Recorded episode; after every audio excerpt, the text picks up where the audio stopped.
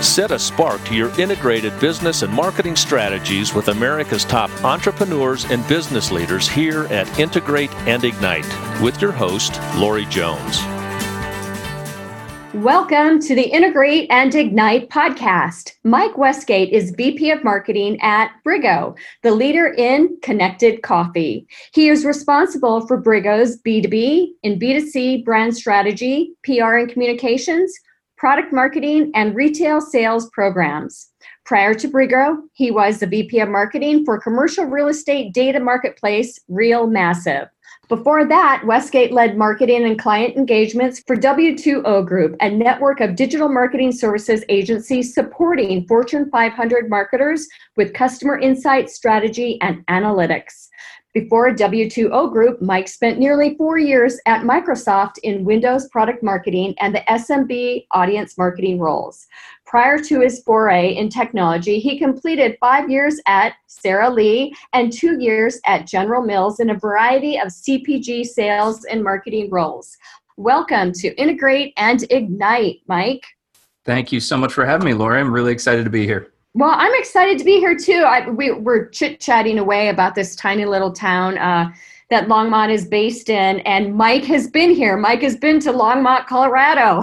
That's right. I loved it. I, I know. I would love to be there right now. Austin's great, but it's 100 degrees here. Uh, I know. It's about 85 and no humidity here. So you can't get more perfect than that, right? Yeah, exactly. Well, I tell you, you have held some incredible roles in your great, great, great uh, background here and and uh, quite a leader when it comes to marketing. What is it that you love so much about the roles that you've held, and, and really what brought you to Briggo? Well, it's been kind of a varied journey. You mentioned where I came from. I kind of have two lives. If you look at my career, it started in CPG and uh, spent some time at General Mills and Sara Lee. Really cut my teeth on sales and marketing. Really, the essence of building a brand and consumer insights, shopper behaviors, and so forth and um, loved every minute of it. But at that time, when I decided, okay, is this for me? For uh, for the length of my career, the iPod was coming out. I fell in love with Apple's marketing. Microsoft was doing really cool stuff, and I just I, I desired to work on a tech brand. So I decided to come to grad school here in Austin, Texas, and made the career leap up uh, into tech and joined Microsoft in Seattle and it's kind of like the pendulum swinging you know it's really really steeped in consumer insights and consumerism and then uh, developed this kind of this tech appreciation and tech knowledge for tech driven products cloud driven products and i think it was a nice balance to how i look at things today is there's i believe a bit of a convergence happening if you look at how tech companies are are hiring and investing in kind of consumerism consumer data um, really developing segmentation and targeting programs consumer brands are investing in technology to make sure that they're digitally relevant. So it's it's kind of a cool place for me to be, and I feel like that's exactly where I landed here at Briggo. It is exciting, and and we're going to talk today about affinity-based audience profiling, and, and you mentioned segmentation. And so many of the marketers out there right now are really starting to key in or hone in on segmentation and in a very, very different way than we did in years past. The audience profiles of the past, especially with AI available to us today, are you know really something that we should not even be taking a look at with the data that is available talk to us about your love for affinity based marketing and give us a quick overview if you will on what led you to this aha moment when it came to ultimately implementing integrated programs at Briggo Sure. Yeah, that's actually it. Kind of goes back to my time on the agency side post Microsoft. I worked at W2O Group, and and that agency or the group of agencies was really pioneers in looking at social and digital web-based audience analytics, doing social graphic analysis, looking at influencer analysis, and letting the data lead the way in terms of strategy and communications. And uh, I was fortunate to work with a, a awesome guy, just brilliant strategist and analytic mind. His name's Dean Macbeth. He started his career kind of launching the, the revamped Old Spice brand persona. And he had since, after you know, kind of moved on and landed here at Briggo he had gone on to create his own agency based in this kind of audience-based profiling, but more modern, agile analytics.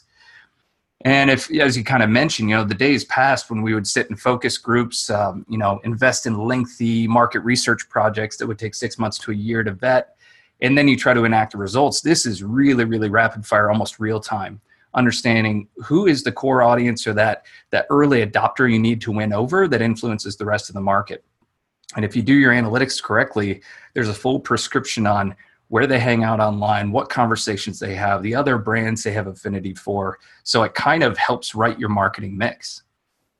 Well, it really does. And there are so many tools available uh, to us today to help ultimately help us get there. But before we talk about some of that, marketers, as you've stated, are always trying to gain insight so that we can provide that very, very specific, relevant piece of content to them at that right moment in time so that we can, you know, help really move them down the funnel to make that buying decision.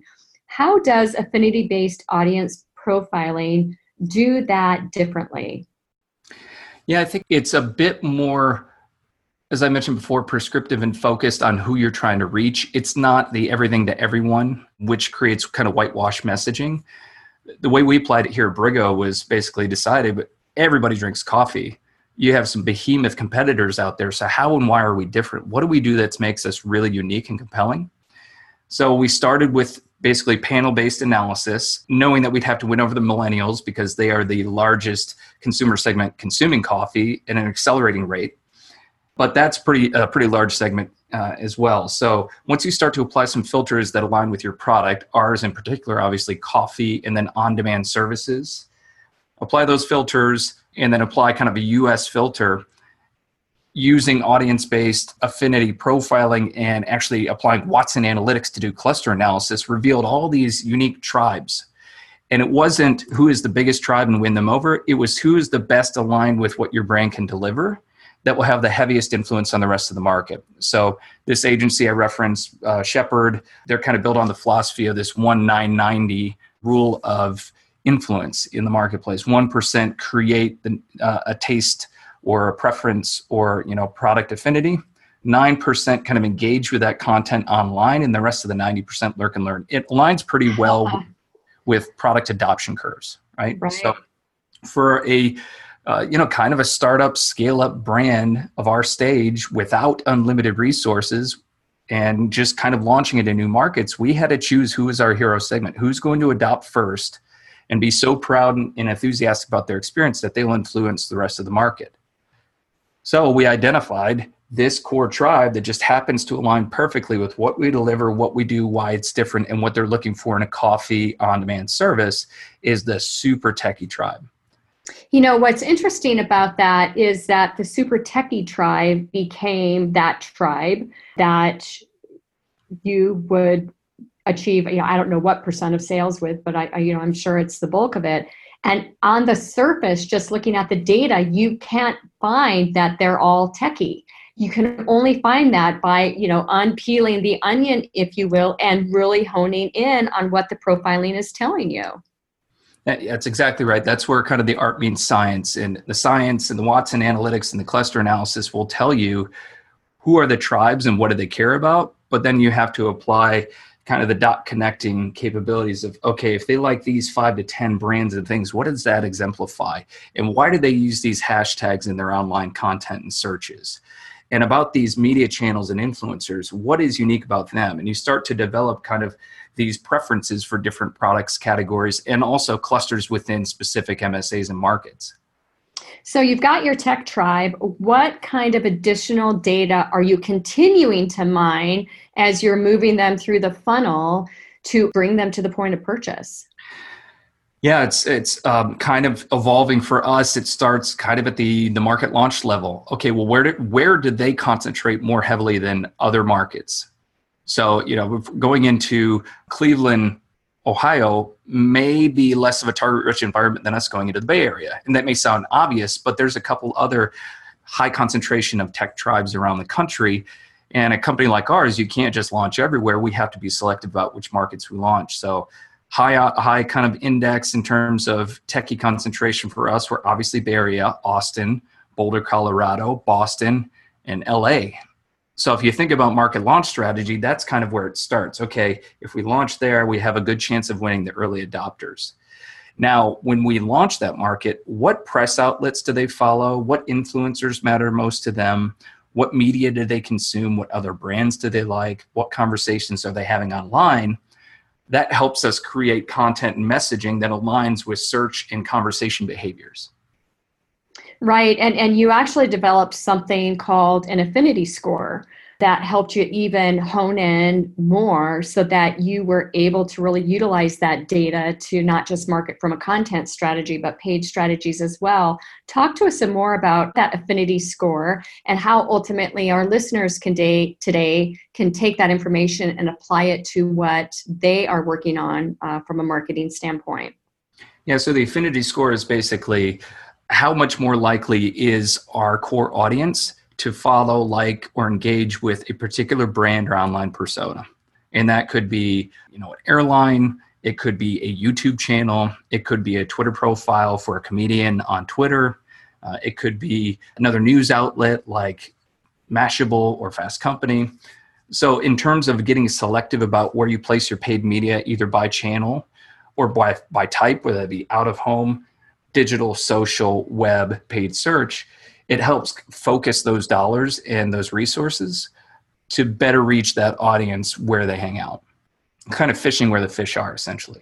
Yeah, I like it. And then you take that one step further to the array of tribe. And, and again, all this is built on great, great data and honing, you know, creating those one on one relationships, if you will, um, with the audience as they're moving through the funnel. Talk to us about the array of, of tribe.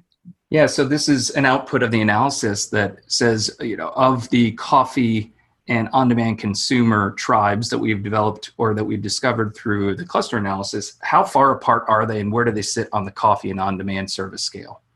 And if you look at them almost like a heat map with the techies being right in the center, which other tribes are closest to them? So we know there's, once you kind of boil it down, the number of people in the US that are millennial minded that have a coffee affinity, then overlay the Venn diagram on top of that that have a high affinity for on demand services. Specifically within that, the techies, there's about 6 million in the US.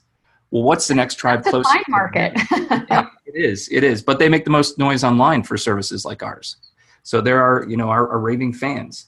But who else within pl- close proximity to them can we discover that might also be an early adopter or the next wave of adoption for us? And those happen to be, uh, let's see, so that was the TV Royales, the Boiler Room, and Fashionistas. So they share certain affinities with regards to coffee and on demand services that we can kind of broaden our messaging and broaden our, our targeting to expand our addressable market. Now, what you're explaining here is, is really table stakes uh, in, in my mind. It's what we need from a brand standpoint to understand before we can even um, develop, uh, you know, go-to strategies from a content standpoint, uh, from an integrated mix standpoint, so on and so forth. Why are these adjacent affinity areas so important?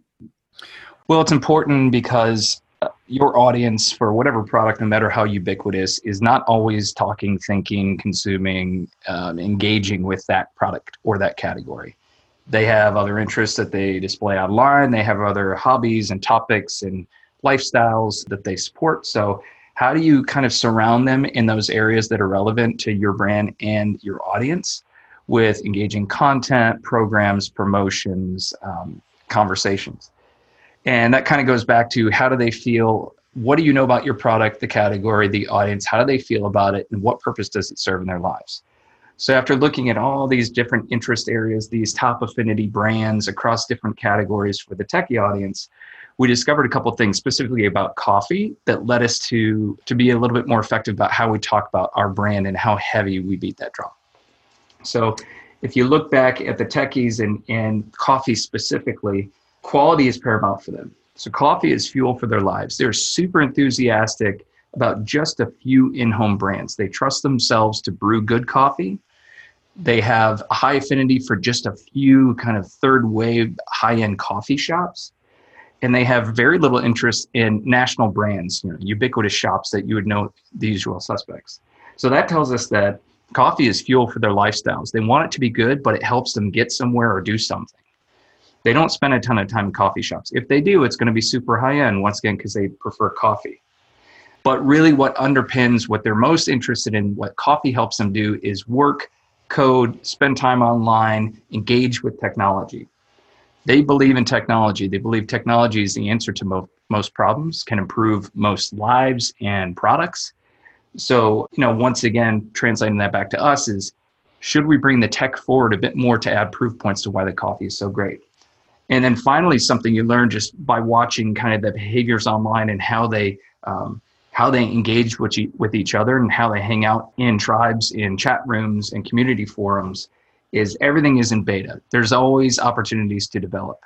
So to us, that would suggest how do you enlist your early adopters, your enthusiasts to, to make your product better, to refine your menu, hack our menu, help us understand, you know, the ability to pull better shots and test content programs. So it's been really fun to apply those kind of the truths, the audience truths, to discover what is a bit beyond coffee that we can attach to thematically that makes our message land uh, and resonate a bit better with this audience.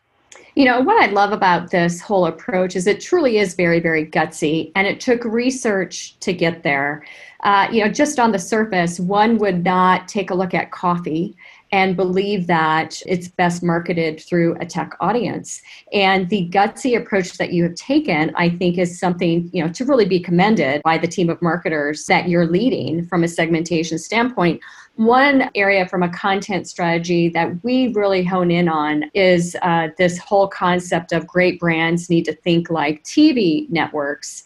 And I, I, we were recently reading a great blog post, or an, actually it was an ebook by Convince and Convert and there are three main categories within each and every content strategy that we as marketers really need to hone in on. Um, there are quote unquote the binge worthy worthy shows. So this is that steady content that can be executed on a regular and consistent basis. It's really top of funnel uh, focused. And you know, there's the video series that tie in this into this area, a webinar series, you know, podcast ser- series a lot of people look at this as the hub of the spoke, if you will. And then there are the one time shows. There are those special shows that attack a major customer, pain point, or topic. So if there is a big tech trade show that's happening, um, this would be an area for Briggo to ultimately push out some great content surrounding that. And, and you could even do that geographically located by shows. And then there are, you know, that's trade show as an example.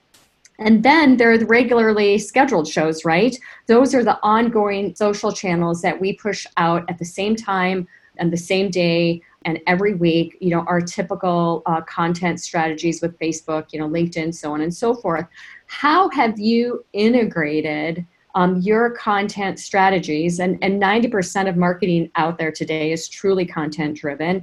How have you integrated these strategies to tie into this TV quote unquote network approach? Oh, it's a great question. Um, and I think it's a great analogy too. And it's kind of funny you bring up Netflix. We, we, we love to emulate Netflix. I think we're a little closer to Netflix and Uber than maybe we might be to Starbucks model. Uh, we have so much data that we at our fingertips at how our customers consume our coffee, how they configure it and customize it, when they drink what, and then the network effect of them visiting different coffee houses in our network that I hope and suspect in time we can be even smarter about notifying our customers what people are drinking around them and adding more value to the Briggo experience the more you use it. Much like Netflix, you know, the more and more I use Netflix or binge shows, they're presenting better recommendations for me about what I might want to watch next. So, so we're kind of um, trying to make us take a scientific approach to CRM, both in our app and then with our email and kind of push notifications, is based on behaviors and coffee consumption habits to be there top of mind when we believe our customers are ready to try something different or have their regular coffee. Next, you mentioned trade shows. This is um, this is a really fortunate opportunity that we live right down the street from Dell, and Dell obviously being a, a major, you know, one of the global leaders in technology has several components within our coffee house. And we found the right team internally at Dell on the kind of audience customer marketing side to help tell our story. This is great for us. Obviously, it, it, lends credibility to the technology and the quality of what we can produce on a global scale. And I think it's great for them because they're able to, to say, we're powering the future of coffee with Dell Technologies.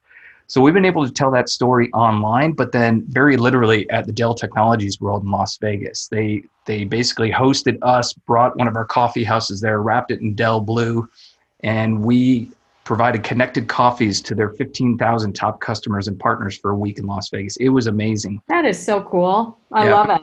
The most literal case study you can imagine at a conference is providing Dell powered coffee to to Dell enthusiasts. So that was that was pretty awesome. One of those lightning strikes.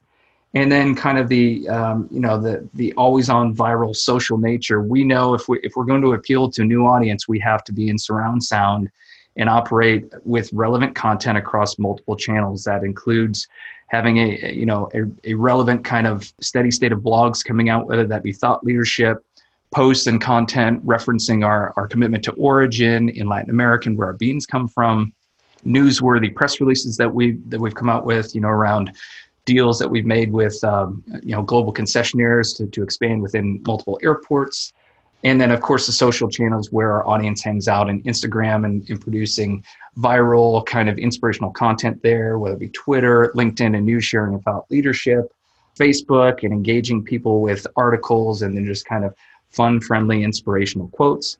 So it's it really is a multi-channel approach to surrounding the audience with areas topics and and coffee inspiration when and where they're looking you you know you bring up something that I think is very interesting and, and I'd like to talk about a little bit further, which is this this concept of content atomization. And one piece of content ultimately can be and should be used eight different ways. How mm-hmm. are you deploying strategies like that to really extend the you know the thought process and the forethought, if you will, on really you know a piece of content that you can get in front of an audience and, and slice and dice and and really you know, use it through the buyer journey. Now it's a it's a great point, and uh, especially for a which I would say you know still we are still in kind of scale up growth mode. Uh, which means that you know budgets are limited. You have to be smart with your dollars and your time and your and your bandwidth. So how do we get thoughtful about content production and make sure that you get uh, not just one-time use out of any any asset you produce? So we spent some time at an offsite developing our, our content and editorial themes under the blanket of this, this idea that perfect is personal. Um, that's a tagline for us that refers to how people like to consume their coffee, how they like to configure it, the, the fact that we're enabling people through the app or at the coffee house to dial it in exactly the way they want it, name and save their favorites, and then use that as fuel and a companion on their journey. That's probably the, the biggest point of differentiation between us and a Starbucks, a third place, a third wave, whatever you want to call it. We're not a cafe experience. We really are, are an on demand, on the go uh, gourmet coffee product. As we're thinking of this kind of blanket or hero theme, perfect is personal, what are the key kind of content types that we need to develop? Well, we need to showcase how Briggo enhances a workplace experience because we have great engagement and uh, at our coffee house placements that we have in corporate environments. We need to showcase that it's a fantastic on the go travel companion because airports are a fantastic vertical for us. Uh, we need to look at education, hospitals, convention centers, anywhere else where coffee is is kind of an on the go, on demand luxury item. Uh, so if we're going to produce any asset, whether it be video or do a photo shoot, it really has to be cut, sliced, and diced within those themes to pervade social channels, our website, CRM content, digital ads and assets, paid search. I mean, you name it. We we can't just have, you know, one asset per channel. I could not agree with you more. The bottom line is great brands create complete content experience through affinity based audience profiling. Mike Westgate, you've provided so much insight today regarding how people can implement the same sort of strategy you have.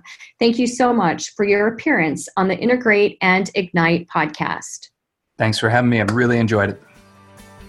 This episode is complete, but the inspiration has just begun head over to avocetcommunications.com for show notes and more aha moments. Tune in regularly to ignite your integrated business and marketing strategies with Lori Jones and the Integrate and Ignite podcast.